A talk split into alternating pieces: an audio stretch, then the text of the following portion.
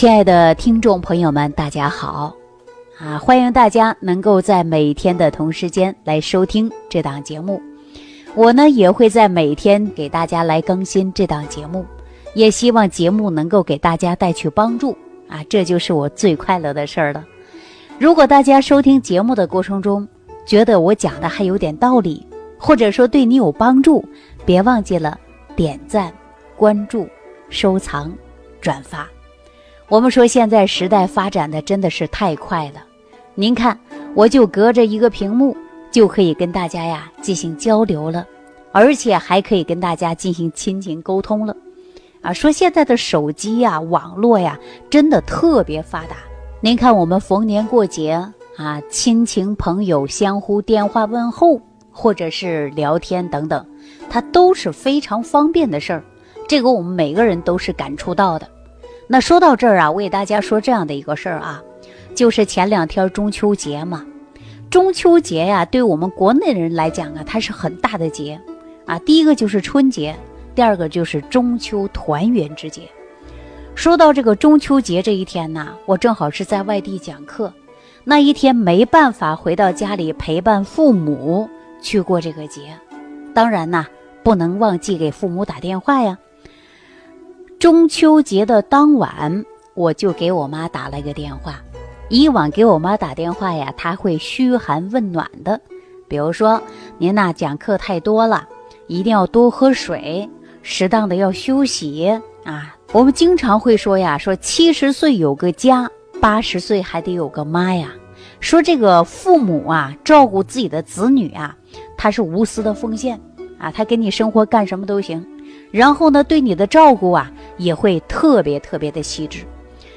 可是中秋节这天晚上给我妈打电话呀，她就没有过多的问候啊，也没有说过节你都没回来呀，今天吃没吃月饼啊，跟谁过的节呀，讲了多少课呀，啊，以往的这些话都不问了啊，直接开始骂我了。嘿，你想大过节的你骂我干嘛呀？啊，为什么会骂我呢？说到这个事儿啊，就是过节的那一天，我妈的一个老同事，啊，来我们家串门了。这个老同事啊，又是我们家的老邻居。后来呢，因为他的爱人工作的调动啊，他们就搬到很远的地方去了。反正离我们家都特别远，很少来啊。因为随着年龄的增长啊，出门也不方便了。那中秋节来这一天呢，就是特别不容易了。说多年的老邻居，又是我妈的老同事，又是很好的姐妹，两个人在一起肯定有聊不完的天嘛，说不完的话啊。可是我打电话的时候啊，我妈直接就说了：“您咋不给你张阿姨打个电话呢？啊，张阿姨这么长时间身体不好，你不知道吗？”你这全国各地到处讲课，给别人讲营养，给别人调理身体，那你家门口的张阿姨你怎么就忘了呢？你难道不记得小的时候张阿姨是怎么照顾你的吗？你不记得我当初上班没时间，晚上做晚饭的时候你跑人家吃饭的吗？你现在长大了，你就把你张阿姨忘了啊啊等等这句话呀，这一说还给我说懵了。我说哪个张阿姨呢？但是我没敢问啊。为什么没敢问呢？因为我妈呀有好多同事，对我们的照顾啊都特别好。因为那个年代呀，父母天天上班，而且家里孩子比较多。我们家里姐妹啊就有三个啊，三个孩子还算少的呢。我的那个年代呀，家里有四五个、五六个的都有哈。很多人呢可说那个年代孩子多，姐妹也多。现在来讲是好事儿，但是小时候确实很穷啊。家里什么都没有啊，真的吃啊穿呐都不像现在这么好。很多人不知道那个时候怎么过来的。我们想想啊，还挺幸福的。我记得小的时候啊，我爸妈啊天天比较忙，每一天回来都比较晚。正好我们楼下张阿姨呀，她家孩子少啊，她家就两个孩子，而且呢还都比我们大。她家的条件呢相对来说就比我们好得多了。啊，人家两个孩子啊，我记着那会儿啊，说穿衣服需要布票啊，买粮食呢需要粮票，但是我们家人口多呀，一些粮票啊、布票啊，根本就不够用啊！我记得还有一次啊，我妈经常从人家借个粮票啊、借个布票啊等等，这样的事儿啊是没少干。然后呢，我也会经常去她家吃饭啊，还会去经常跟他家孩子玩儿。这个事儿啊，我倒很记着，因为小的时候的事情啊，真的是历历在目啊，记忆犹新。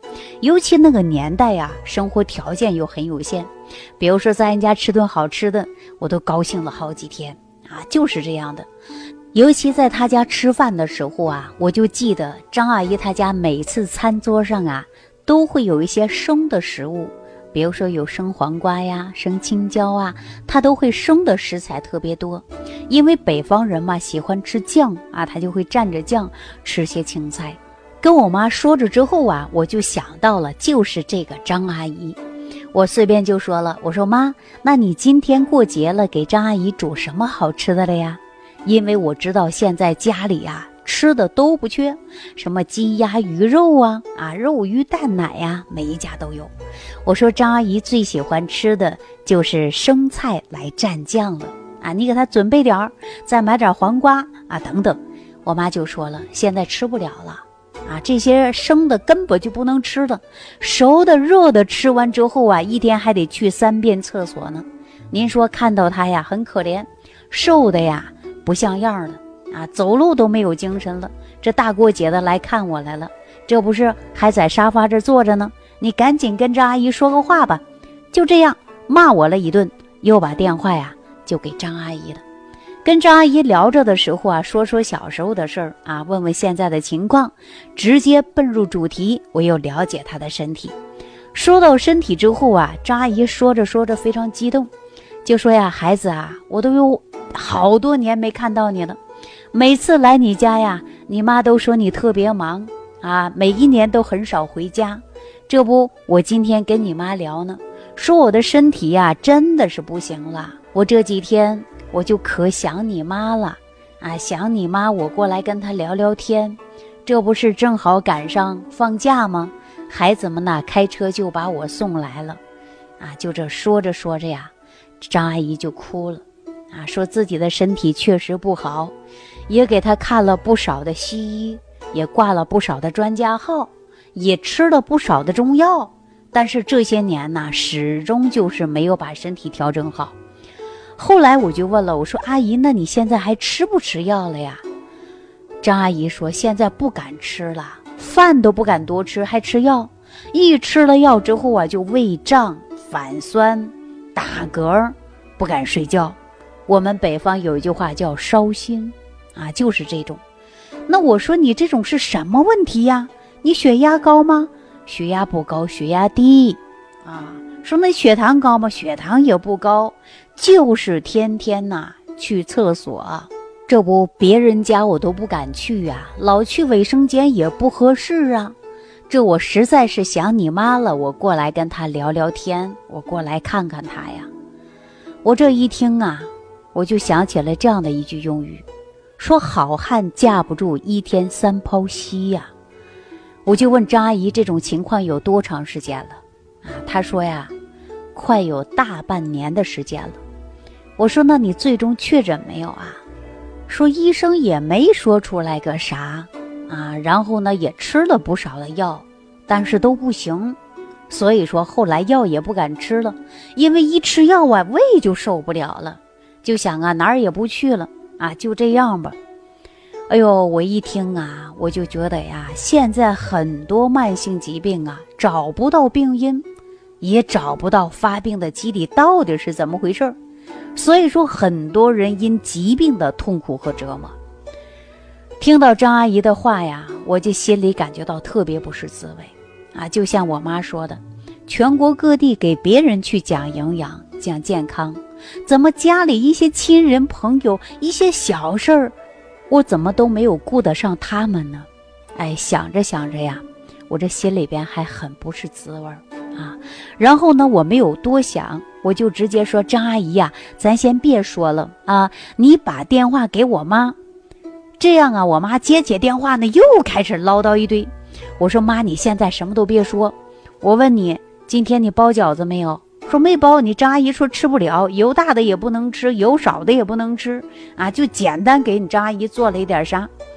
我说家里还有面粉吗？说有啊，家里面粉能不有吗？我说你这样，你拿出来五十克面粉。我妈说我家里连秤都没有，我上哪儿找五十克面粉去？我怎么能量啊？我说你这样，就用咱家吃饭那个小饭碗，你就是蒯上那小半碗，别多。有白糖吗？说有，还是白砂糖？说可以。你这样，你到锅里把锅擦干、洗干净，去油，把面粉给它炒糊了。炒糊了之后呢，再加上少量的白糖，然后你让张阿姨喝上这一碗白面糊糊。一天呢，你让她喝两次啊，或者让她喝三次。三天之后啊，她就不会这样长期腹泻了。我妈一听啊，就说了：“哎呀。”那我不跟你说话了，我赶紧把电话就撂了。这样，我妈把电话一撂了啊，就进厨房就把张阿姨这个事儿啊去给她做了。第二天早上啊，我又给我妈打电话叮嘱，我说你昨天喝了一次，今天再给她喝，你让张阿姨给咱家待上几天。这不，我妈呀就说张阿姨好不容易来的，正好啊人家儿女啊休息，这是开着车给她送我家来的。我说你别着急，让他待几天，一直给他调好了再回去。我妈说你喝一碗面糊糊，你就能让你张阿姨不再腹泻了吗？我说你别着急，你现在喝了两天三天之后，我再给你想办法。我妈说行。之后呢，我觉得呀，我妈说的也对啊，说也都着急呀，人家不能天天在这待着，这儿女一上班谁来接他呀？哎，这也是成问题。结果我又跟我妈说了一个办法。我说妈，你这样，你晚上啊睡觉之前呢，你就拿一个独头蒜，啊，我妈说家里没有独头蒜，我说你让我爸下楼去买独头蒜，买独头蒜，啊，然后一定要记住是独头蒜。啊，我妈说记住了，然后呢，在家里的生姜切成几片，首先呢要把它捣烂，敷在肚脐上，给它呢用纱布给它固定好，每天晚上换一次。三到四次就可以了啊，也就是三四天就行了吗？再配合这个面糊糊啊，他喝了几天就好了。可是张阿姨在我家住了两天的时候啊，怎么样啊？哎，他就减少去卫生间的次数了啊。那么回到家里，我昨天给张阿姨亲自打电话的时候，张阿姨就说呀：“孩子呀。”没成想，你这一碗面糊糊，几个大蒜、生姜，你就把阿姨呀这个事儿给调整好了。阿姨贼感谢你啊！你这样吧，等你回来，阿姨给你包饺子吃啊。说了很多客气的话。实际啊，像张阿姨这样的事情的人大把有人在，有一些问题呀，就是不知道自己是什么病因而造成的。我告诉大家啊。我说了，张阿姨啊，年轻的时候就特别喜欢吃生冷的食物，啊，长期吃，那他的脾胃啊就造成了虚和寒，因为我们说有不健康的饮食习惯，就造了脾胃疾病啊。那有一些人常年累月的大便不成形啊，每天有两三次以上，有的时候呢还会伴随着腹部疼痛，有不适应的现象。